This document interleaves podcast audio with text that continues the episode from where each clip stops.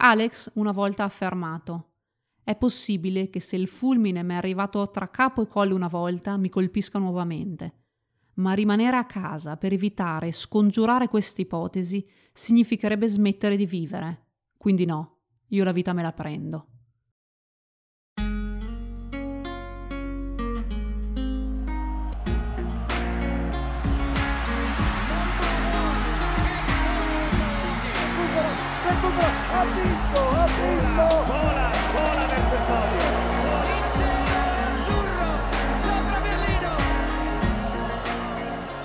Favole sportive, storie di grandi imprese, a cura di Pietro Galvani e Silvia Etrari.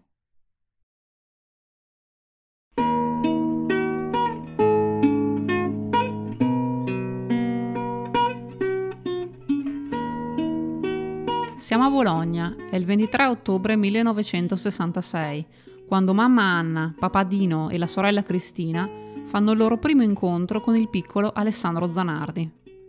L'infanzia del futuro campione, conosciuto da tutti come Alex, è serena e spensierata, segnata da una travolgente passione per i motori. Tutto cambia quando Alex ha 13 anni. La sorella Cristina esce in auto con il fidanzato e accade l'impensabile. I due hanno un brutto incidente stradale e Cristina muore sul colpo. Per mamma Anna e papà Dino è uno strazio enorme. I genitori cercano di tenere Alex lontano dalle strade, ma il suo spirito è implacabile. In un'intervista Alex ha detto Credo di aver iniziato a correre per togliermi dalla strada. Andare sul go-kart è stato il modo per togliermi dal motorino. Ero più sicuro in pista con il casco e le protezioni che per strada.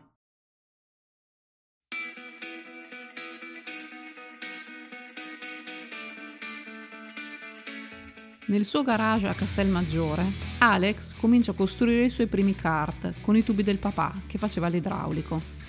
Il suo esordio in pista avviene nel 1980 con un vero kart regalato dal padre. Nel 1982 si iscrive al campionato nazionale nella categoria 100 cavalli e conclude l'anno in terza posizione della classifica generale.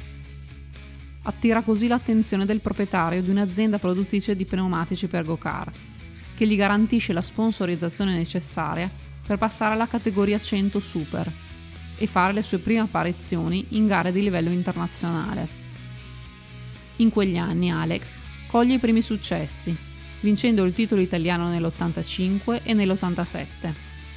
Nel 1988 esordisce in Formula 3 italiana, con una Dallara Alfa Romeo. Negli anni a venire sfiora il titolo italiano diverse volte e vince la Coppa Europa in prova unica Le Mans nel 1991 con il team RC Motorsport.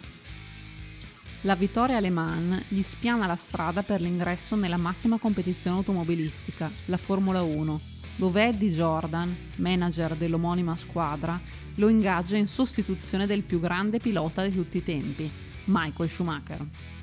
L'anno seguente passa dalla Jordan alla Benetton e infine alla Lotus, Qui Alex ottiene il suo primo punto, piazzandosi in sesta posizione al Gran Premio del Brasile, in cui era pure rimasto vittima di un infortunio durante la corsa, guidando gli ultimi 20 giri con una mano sola. Sempre nel 93, due incidenti lo costringono a chiudere anticipatamente la stagione. Prima viene investito mentre andava in bicicletta a Bologna e poi, a causa di un guasto tecnico, si schianta sulle barriere del Gran Premio del Belgio a oltre 240 km/h uscendo fortunatamente senza grandi lesioni. La carriera di Alex in Formula 1 è piuttosto modesta. Così nel 1996 decide di abbandonare la competizione ed esordisce nel campionato statunitense kart, oggi conosciuto come Champ Car. Zanardi si ambienta facilmente e diventa Rookie of the Year. In questo campionato Alex ritrova la forma migliore e vince il titolo nei due anni seguenti, diventando l'idolo delle folle oltreoceano. Nel 1999 la Williams lo convince a tornare in Formula 1 e diventa il compagno di squadra di Ralph Schumacher. Il campionato però non lo porta a risultati eccellenti, soprattutto a causa dello scarso adattamento alla vettura. Alex esce così demotivato dall'esperienza in Formula 1 e si allontana momentaneamente dal mondo dell'automobilismo. Proprio in questi anni Alex conosce Daniela Manni, che lavorava nel team manager della squadra di Formula 3 in cui lui correva. Daniela diventa il grande amore della sua vita. I due convolano a nozze e dopo due anni nasce il loro figlio Nicolò. Ma il fuoco della passione per i motori non si spegne e nel luglio del 2000 Zanardi si trasferisce nuovamente negli Stati Uniti, dove torna a guidare nel campionato kart del 2001. È proprio in questa stagione che la sua vita cambierà per sempre, in un solo istante.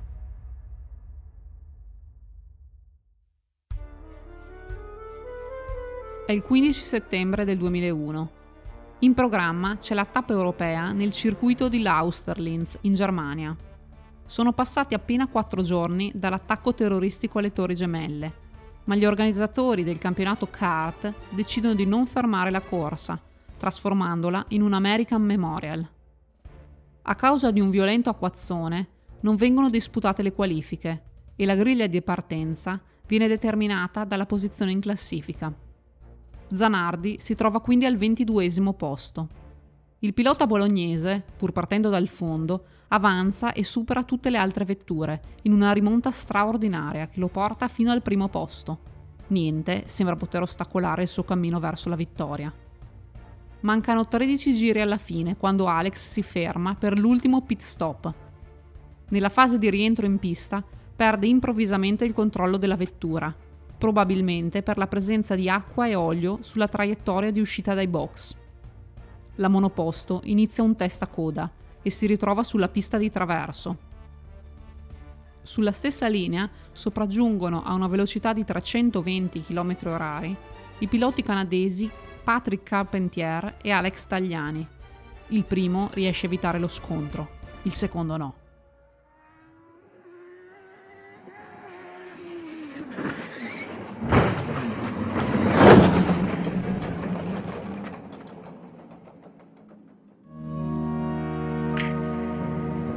L'impatto è violentissimo.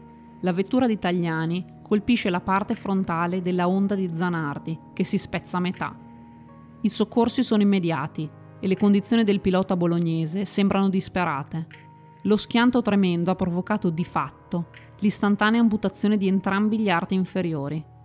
Alex inizialmente non sembra rendersi conto di quanto avvenuto. Prima di perdere i sensi per lo shock, Cerca infatti di aprirsi la visiera del casco e slacciarsi le cinture di sicurezza. Zanardi rischia di morire dissanguato e il medico della CART tappa letteralmente le sue arterie femorali per tentare di fermare la grave emorragia. Mentre viene caricato sull'elicottero per essere trasportato all'ospedale di Berlino, riceve l'estrema unzione dal cappellano della serie automobilistica. In ospedale viene tenuto in coma farmacologico per quattro giorni nel corpo gli rimane un solo litro di sangue, subisce sette arresti cardiaci e i medici non si capacitano che sia sopravvissuto. Quando si sveglia dal coma, trova accanto la moglie Daniela, che è sempre stata al suo fianco in qualunque parte del mondo gareggiasse. È stata lei a dirgli subito la verità sulle sue condizioni. E quando Alex le ha chiesto se fosse ancora in pericolo di vita, no, le ha risposto lei. Lui, guardandola con l'amore di sempre, le ha detto allora affronteremo tutto questo insieme. E lo fecero nel migliore dei modi, tanto che poi il pilota bolognese, quando ricorda quel momento, lo definisce la più grande opportunità della mia vita.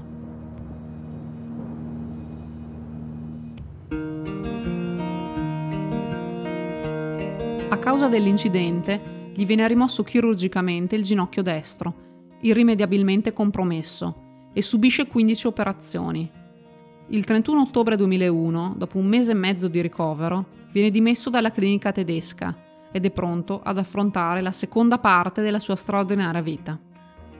Quando mi sono risvegliato senza gambe, ho guardato la metà che era rimasta, non la metà che era andata persa, racconta Alex dopo qualche mese dal grave incidente. Già a dicembre dello stesso anno, il campione si presenta alla premiazione dei caschi d'oro e si alza dalla sedia a rotelle, suscitando una grande emozione tra i presenti. Nel 2003 torna in quel maledetto circuito tedesco e ripercorre simbolicamente i restanti 13 giri della gara, a bordo di una vettura appositamente modificata per lui. Grazie alla sua grande forza di volontà, Alex decide di riavvicinarsi al mondo delle corse e torna in pista nel 2005 a bordo di una BMW, riuscendo a conquistare il campionato italiano Superturismo. Nel 2006 partecipa ancora con la BMW allo stesso campionato e da allora prende parte ad alcune gare occasionalmente. L'amore di Zanardi per lo sport, unito alla determinazione e alla voglia di vivere, dimostrano quanto la positività e la voglia di riscatto siano fondamentali. Il campione infatti, parallelamente all'impegno nel suo amore di sempre, l'automobilismo, intraprende una nuova carriera sportiva nel mondo del paraciclismo, dove corre in handbike. Questa passione nasce in modo del tutto casuale. Un giorno sta rientrando a casa e si trova a sfidare un altro automobilista per lo stesso parcheggio che entrambi avevano puntato. Alla guida di quell'auto c'è Vittorio Potestà, paraciclista italiano, anche lui coinvolto in un incidente d'auto. Vittorio riconosce Alex e i due cominciano a chiacchierare, parlando soprattutto di quello strano aggeggio che Vittorio aveva appeso sopra la macchina. Vittorio gli spiega cos'è e gli dice che sta andando in Spagna per preparare la sua stagione agonistica. Si scambiano i numeri di telefono e così viene messo il primo mattone di quella che diventerà per Alex una seconda grande carriera sportiva.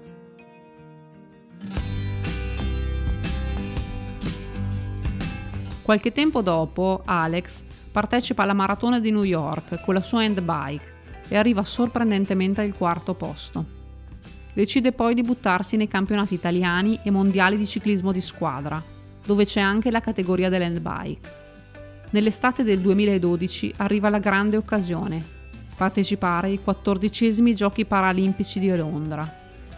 Il 5 settembre Zanardi conquista l'oro nella gara a cronometro e sulla stessa pista, il 7 settembre, ottiene il suo secondo titolo paralimpico, stavolta nella prova di squadra. Il giorno dopo è la volta della staffetta a squadre mista, dove ottiene la sua terza medaglia, questa volta d'argento, insieme a Vittorio Potestà, proprio quel Vittorio che qualche anno prima gli aveva aperto uno spiraglio su questo mondo. È dopo una di queste gare che è stata scattata la foto simbolo della sua vita, Alex che alza la sua handbike con una mano sola. Questa foto è diventata poi espressione del sentimento paralimpico, che a Londra è stato definitivamente sdoganato. Alla fine delle Paralimpiadi ha l'onore di essere scelto come portabandiera azzurro per la cerimonia di chiusura dei giochi. Negli anni successivi Zanardi si conferma ai massimi livelli della sua categoria. Vince la Coppa del Mondo e tre medaglie d'oro ai campionati mondiali su strada. Anche ai Giochi Paralimpici di Rio de Janeiro del 2016 porterà a casa tre medaglie, due d'oro e una d'argento.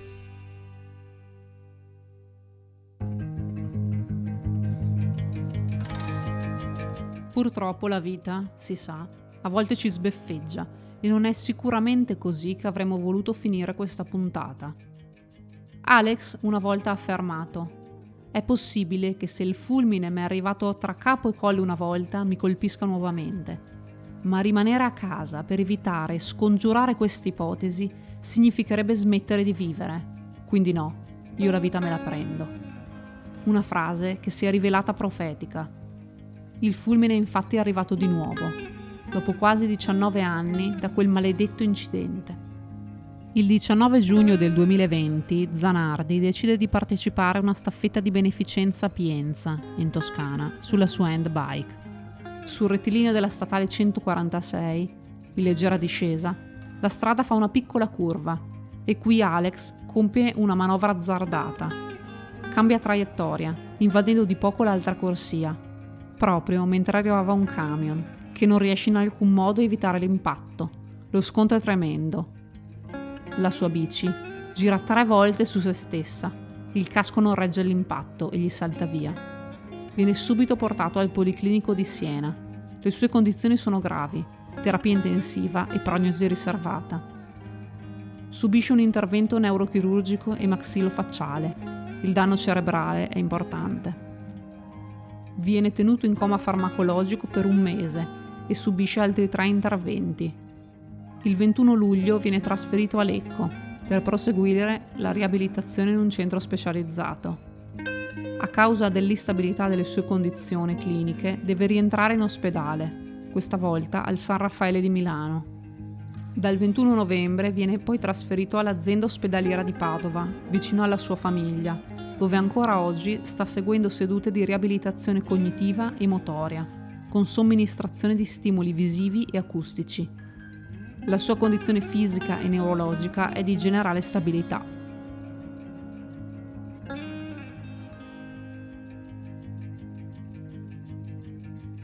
Ai traumi non ci si abitua mai e Daniela, la moglie di Alex, l'ha dovuto vivere di nuovo, come se quello del 2001 non fosse bastato. Il figlio Nicolò, che al momento dell'incidente in Germania aveva solo tre anni e non ricorda nulla, oggi ne ha 22 ed è ben in grado di capire la gravità della situazione del padre. Se però la speranza avesse uno sguardo, in questo momento, sarebbe negli occhi di Nicolò Zanardi, così simili a quelli del padre. D'altronde, Proprio Nicolò ha recentemente detto. Ha davanti a sé un percorso ancora lunghissimo, ma i segnali sono incoraggianti. Papà ce la farà, ce la farà anche questa volta. Ha una forza straordinaria e un giorno ne parleremo. La racconterà a me e la racconterà anche ai miei figli.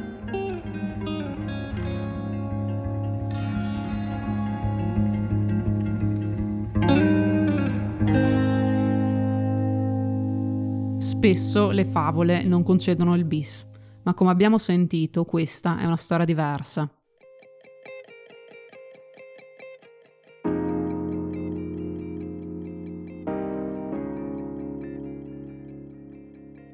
Dopo settimane di silenzio, abbiamo recentemente appreso notizie di un suo lento ma costante recupero delle funzioni vitali trovando le forze chissà dove, andandole a pescare dentro abissi sconosciuti a noi umani, Alex Zanardi sta pian piano iniziando la sua terza vita. Il suo cervello ricomincia a tessere i collegamenti, pare che abbia recuperato la vista e l'udito e sembra che riesca anche ad alzare il pollice. Riesce soprattutto a girare leggermente la testa quando gli viene chiesto dove sia l'amata Daniela. Il tubo per l'ossigeno collegato alla trachea non gli permette ancora di parlare, ma sembra che i medici siano pronti per questo nuovo grande passo.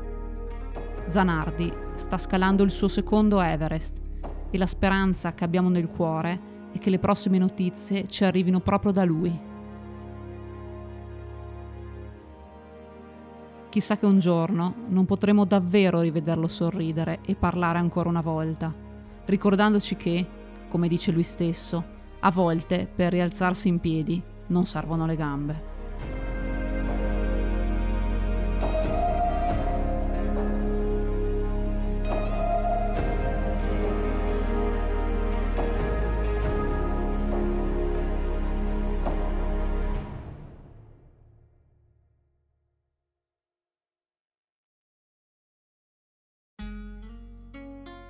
Avete ascoltato Favole sportive storie di grandi imprese.